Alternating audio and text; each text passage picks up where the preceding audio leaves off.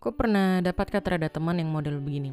Waktu kau curhat ke dorang atau ke dia, terus dia bilang gini, ah itu karena kau kurang banyak doa, kurang banyak baca firman, kau kurang dekat sama Tuhan, makanya kau dapat masalah.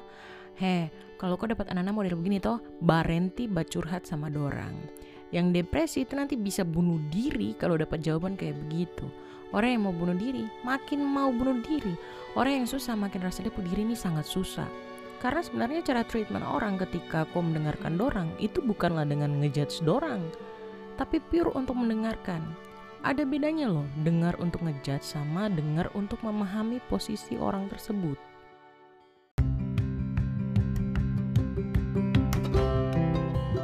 Selamat datang kembali teman-teman di podcast cerita seru Jenny Karai Gimana nih kabarnya teman-teman semuanya? Jenny Karai selalu berharap teman-teman semua dalam keadaan baik, sehat, sentosa.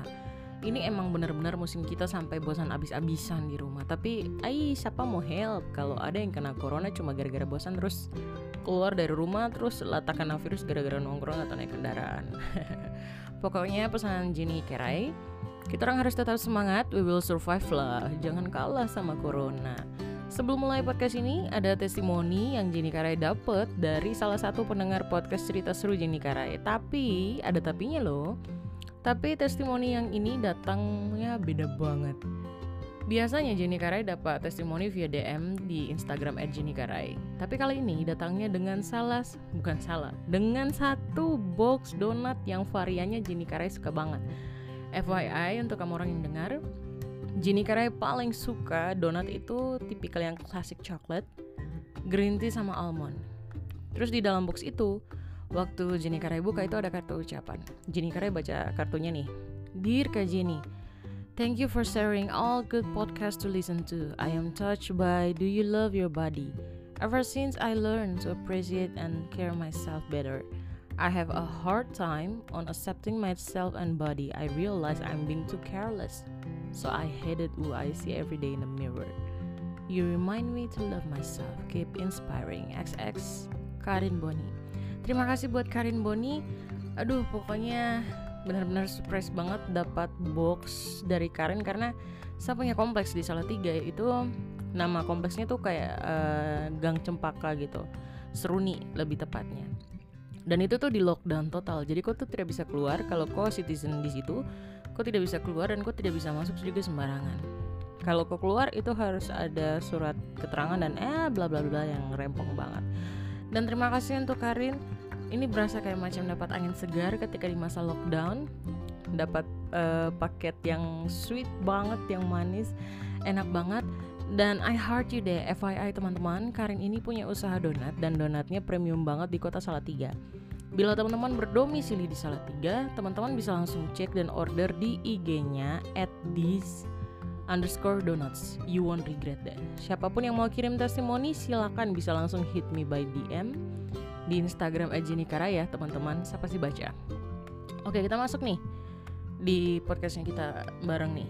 Ketika aku masuk ke toko buku ya, kalau kamu lihat di rak-rak self development, self developing, pokoknya self yang self self management dan segala macam. Itu banyak sekali buku tentang bagaimana berbicara dengan baik. Tapi jarang dari kita memikirkan bahwa mendengarkan itu penting loh. Dengan mendengarkan dengan penting, dengan baik, otomatis kita orang mendapatkan informasi yang lebih banyak. Dan kita orang juga dapat menambah pengetahuannya orang. Kau pernah kata dapat teman model begini? Waktu ku curhat ke dia terus dia bilang ini ah itu karena aku kurang banyak doa. Kok kurang banyak baca firman. Itu karena aku kurang dekat sama Tuhan. Makanya kok dapat uang kembali. Eh saya kasih tahu eh. Yang jawab-jawab begini bertobat. Bertobat sudah kalau kamu pernah kayak begini. Kamu sudah bertobat juga.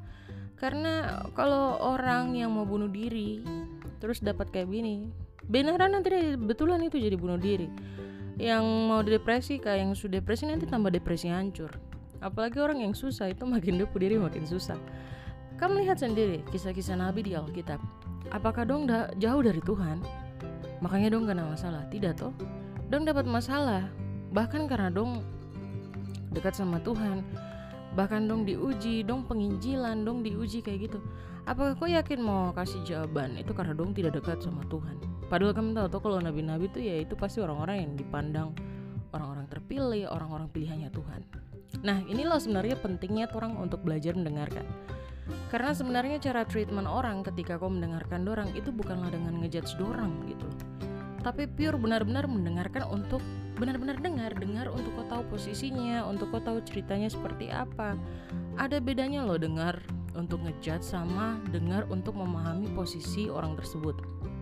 Himbauan pemerintah agar hashtag di rumah aja itu membuat kita orang kehilangan akses untuk bertemu dengan orang teman-teman toh. Seperti podcast minggu lalu Jenny Karai sudah mention kalau kesepian lebih tinggi prosentasinya di masa pandemi ini Nah, dengan menggunakan teknologi sebenarnya kita orang itu bisa loh mengurangi perasaan kesepian. Kita orang bisa mulai dengan hal yang simple, bangun relasi dengan teman. Bagaimana caranya? Kok bisa buat list teman-temannya kok yang sedang hidup sendiri tanpa orang tua dan saudara.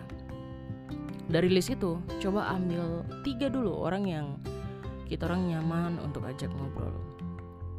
Kok bisa menghubungi dorang pakai WhatsApp, Zoom, atau Google Meet banyak kok teknologi yang bisa digunakan untuk menjalin relasi. Sebelum hubungi dorang, kita orang perlu paham bahwa orang harus mempersiapkan diri juga nih untuk mendengarkan.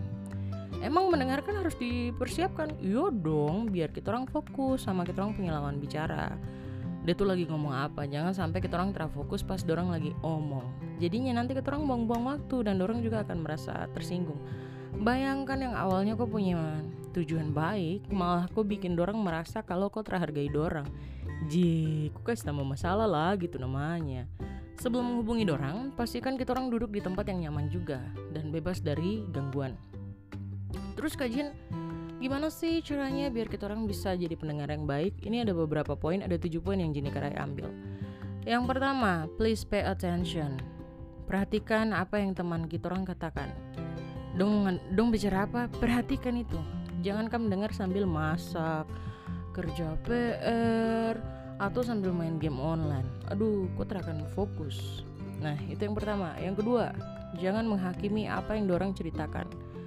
Biarkan dorang selesaikan dorang punya omongan dulu sehingga dorang merasa nyaman dan merasa dihakimi jangan buru-buru kok bilang gini. Itu toh sasu bilang toh. Ini ini kalau kalau konti ber heh sasu bilang kok toh. Sasu bilang kok kok mau dengar saja jadi hmm tobat kok tobat. Nah yang paling parah banyak dari kita orang cenderung untuk mengatakan kalau lawan bicara kurang berdoa dan bersyukur.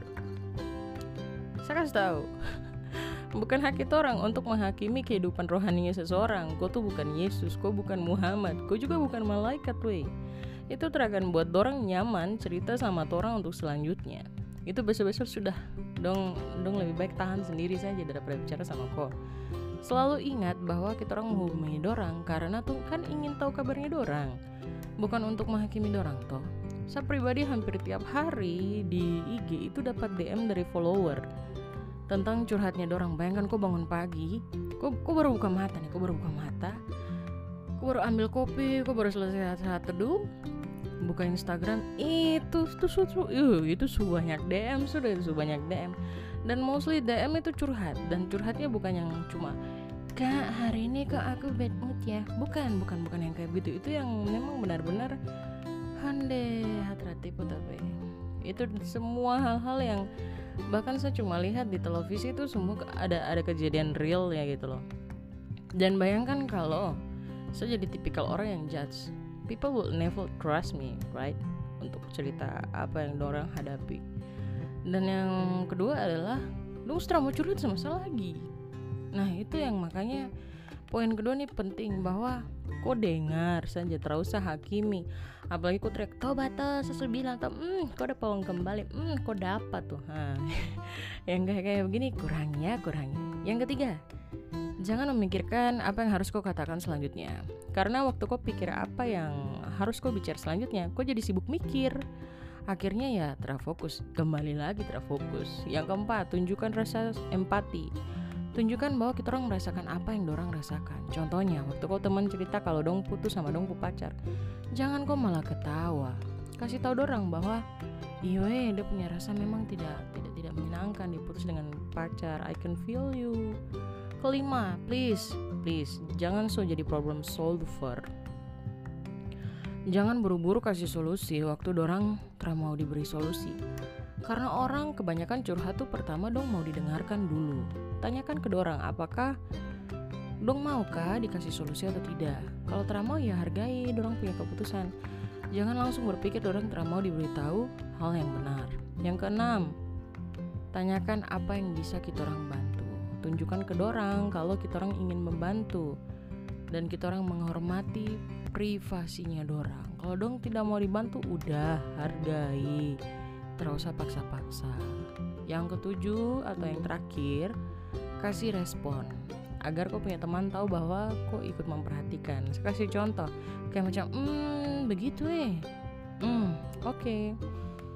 I see, I see, hmm, hmm, hmm, hmm, terus terus terus. Nah kayak begitu itu simpel banget. Dengan terbiasa melakukan tujuh hal ini, kita orang bisa membantu lebih banyak orang agar tidak kesepian lagi. Dan ingat, ada tujuannya kenapa Tuhan kasih kita orang dua telinga dan satu bibir. Kadang orang-orang ingin didengarkan, bukan kita membantunya untuk menyelesaikan permasalahan.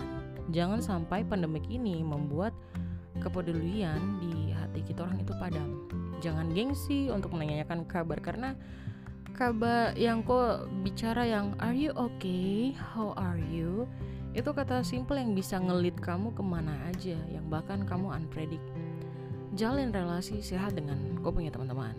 Kamu tahu kata Rada kalau banyak perusahaan besar itu yang dibangun awalnya dari pertemanan loh. Orang pintar itu banyak tapi yang bisa dipercaya itu sedikit. Jangan lupa banyak baca artikel dan buku tentang pengembangan diri dan psikologi untuk membantu kita orang mengerti orang lain kita orang juga perlu latih loh setiap hari kita orang punya rasa empati untuk orang lain. Saya akan tutup podcast ini dengan satu ayat dari Yakobus 1 ayat 19 dia punya bunyi itu gini Hai saudara-saudara yang kukasihi ingatlah hal ini. Setiap orang hendaklah cepat untuk mendengarkan tetapi lambat untuk berkata-kata dan juga lambat untuk marah. Sampai di sini podcast cerita seru Jenny Karai. Jangan lupa ada tujuh hal yang bisa kita orang buat untuk jadi pendengar yang lebih baik. Pay attention, jangan menghakimi, tidak usah pikir apa yang selanjutnya kau mau omong. Tunjukkan kau punya rasa empati, stop so jadi problem solver, tanyakan apa yang kita orang bisa bantu dan yang terakhir kasih respon.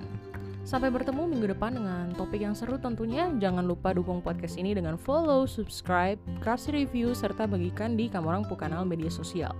Karena tanpa kau yang mendengarkan, udah cuma jadi cerita biasa. Tapi karena ada kau, hmm, podcast ini jadi spesial.